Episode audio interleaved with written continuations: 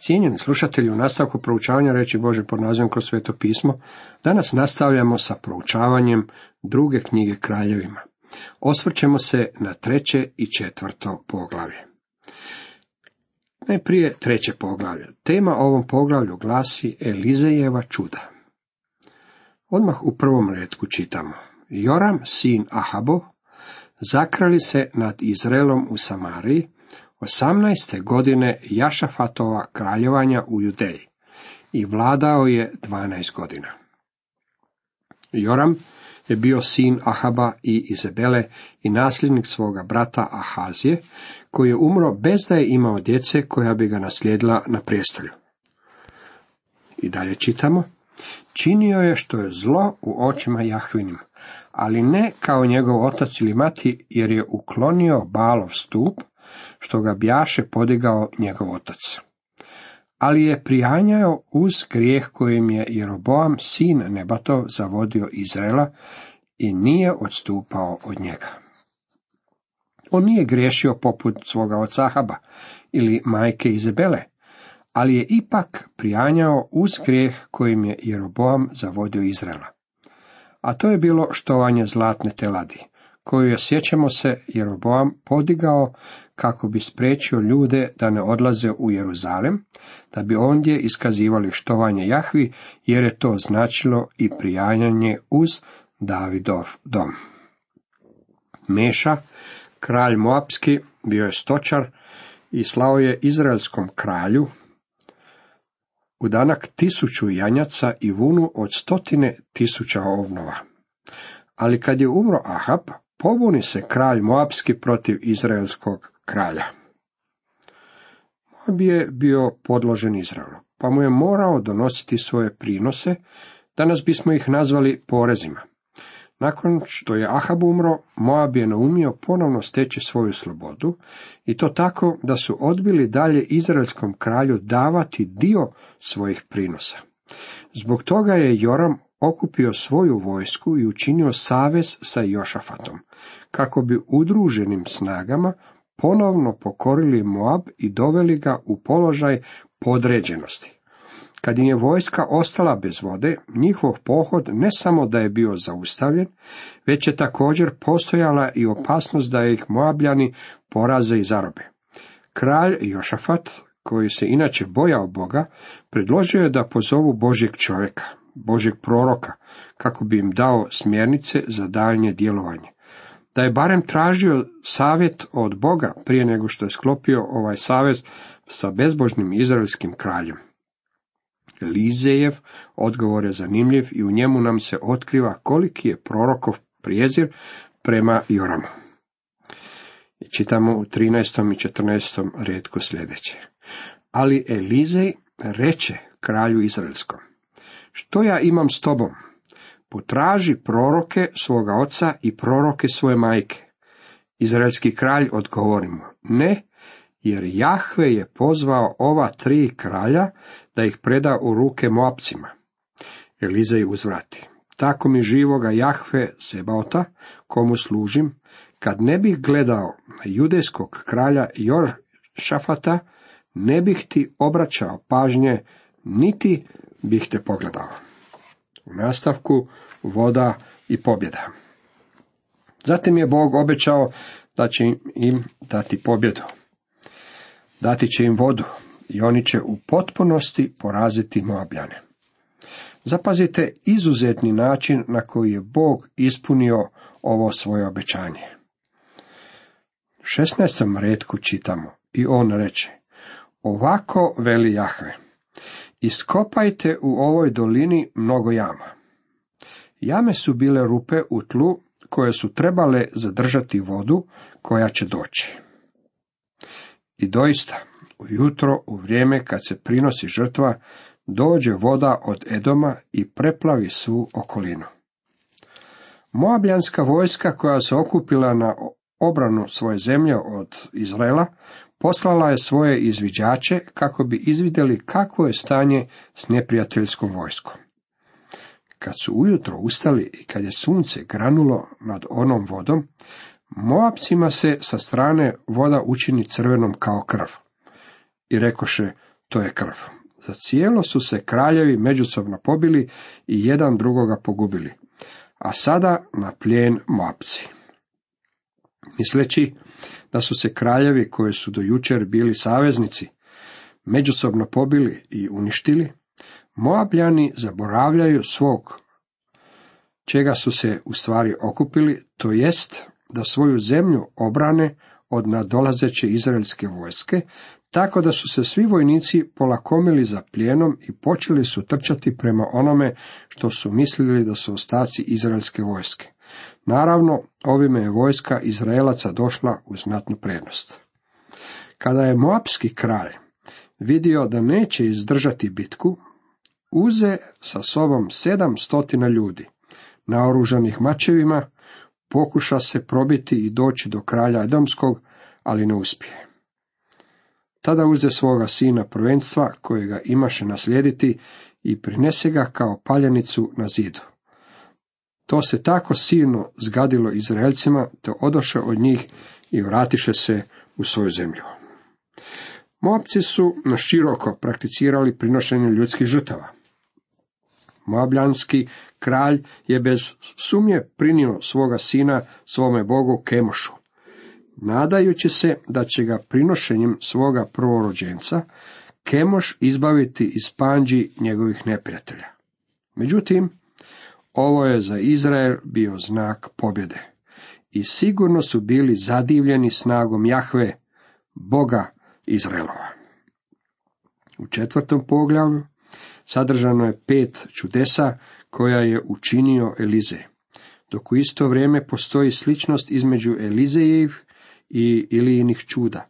Elizejeva su čuda i čudesa obuhvatnija i na neki način nam se čine većima.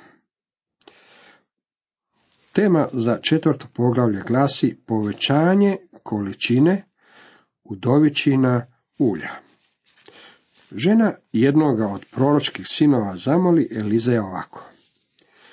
Tvoj sluga, moj muž, umro je, a znaš da se tvoj sluga bojao Jahve. Sada je došao vjerovnik da mi uzme oba sina i učini ih svojim robovima. Elizej je očito poznavao njenog muža. Udovica ga podsjeća kako je njen muž bio istinski vjernik.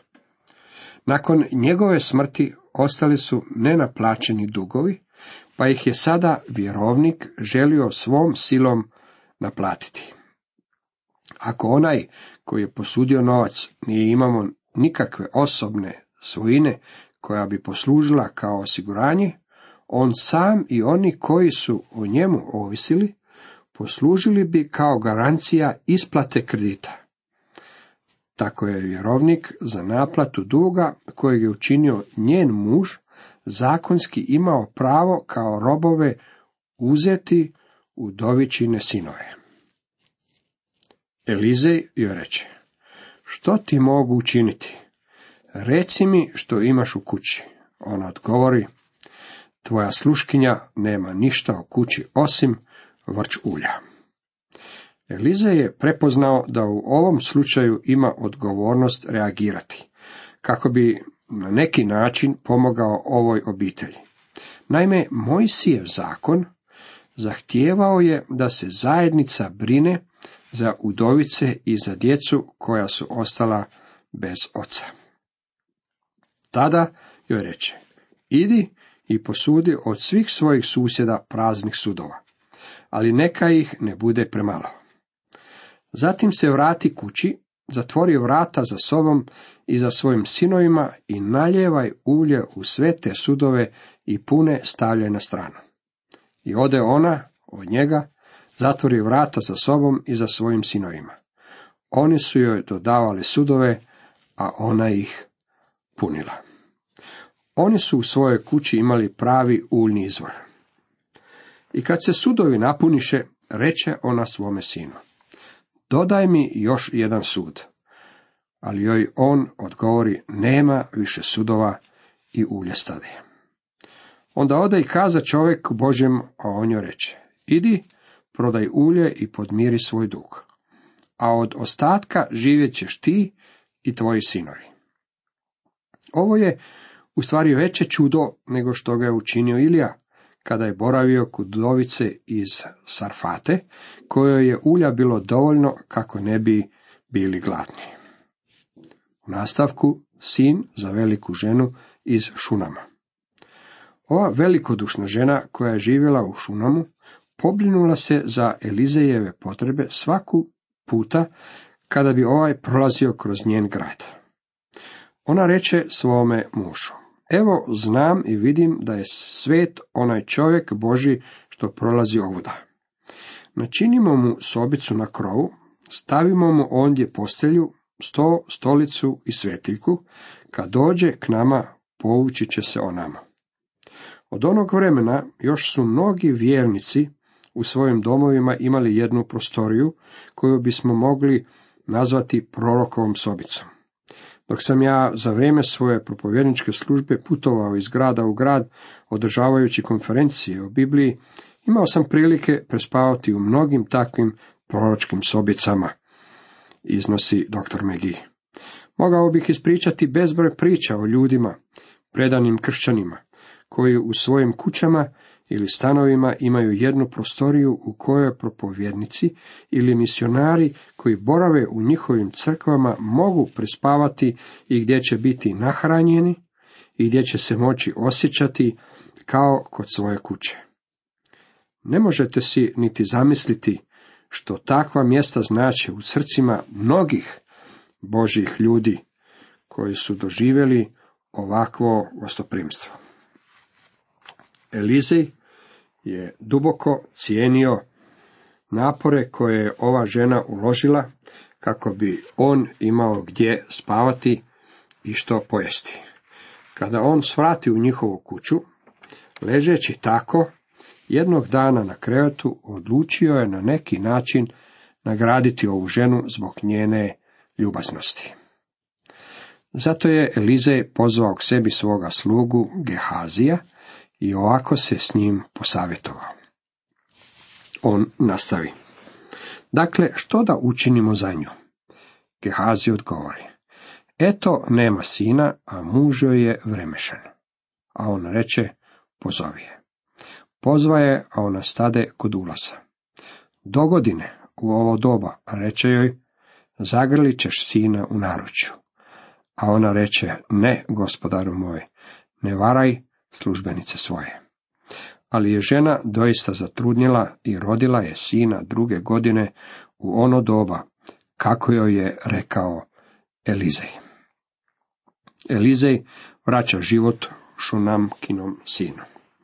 Nakon nekoliko godina, kada je sin ove žene već malo porastao, naglo ga je uhvatila nekakva bolest i on je umro. Elizej ga je vratio u život koristeći pri tom istu metodu koju je upotrijebio i Ilija, kada je u život vratio sina udovice kod koje je boravio, a o kojoj možemo čitati u prvoj kraljevima u 17. poglavu. To jest, djetetu je vratio život osobnim dodirom s njegovim mrtvim tijelom. Pitamo se koja je pouka koju izvlačimo iz ovog primjera.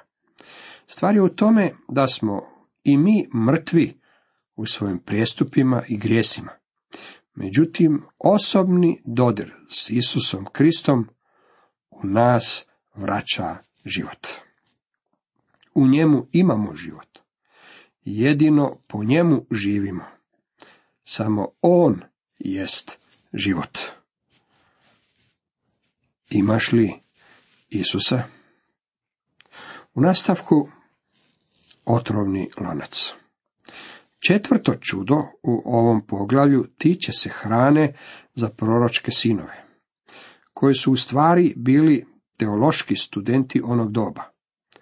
Ovaj događaj odigrao se tijekom razdoblja gladi. Jedan je momak otišao skupiti divlje plodove ili povrće koje bi mogao pronaći. Nakon toga od onoga što je sakupio, skuhali su varivo. Dalje čitamo, usuše ljudima da jedu. Ali kad su počeli jesti, povikaše. Čovječe Boži, smrt je u loncu i nisu mogli jesti. Tada će Elize, donesite brašna i baci ga u lonac i reče, uspite ljudima neka jedu. I ništa više nije bilo štetno u loncu. Elize je, vidite, jelo učinio bezopasnim. Nastavku, čudesno hranjenje stotinu ljudi. Jedan je čovjek u namjeri da bude vjeran Mojsijevu zakonu, plodove svojih prvina donio proročkim sinovima. S obzirom da je Jeroboam sve svećenike, levite, otjerao iz zemlje. Zbog toga što se radilo o maloj količini prinosa, sluga je oklijevao pozvati stotinu ljudi na večeru, jer je znao da dvadesetak ječmenih kruhova neće dostajati za hranjenje stotinjak ljudi. Dalje čitamo u 43. i 44. redku, ali njegov momak odgovori. Kako to mogu postaviti pred stotinu ljudi? On odgovori, podaj ljudima i neka jedu. Jer ovako veli Jahve, ješće i preostaće. I postavi on pred njih i jedoše i još preosta prema riječi Jahvinoj. Ovo nas podsjeća na događaj kada je naš gospodin nahranio mnoštvo od četiri i od pet tisuća ljudi, sa nekoliko hljebova i par ribica. Toliko za danas.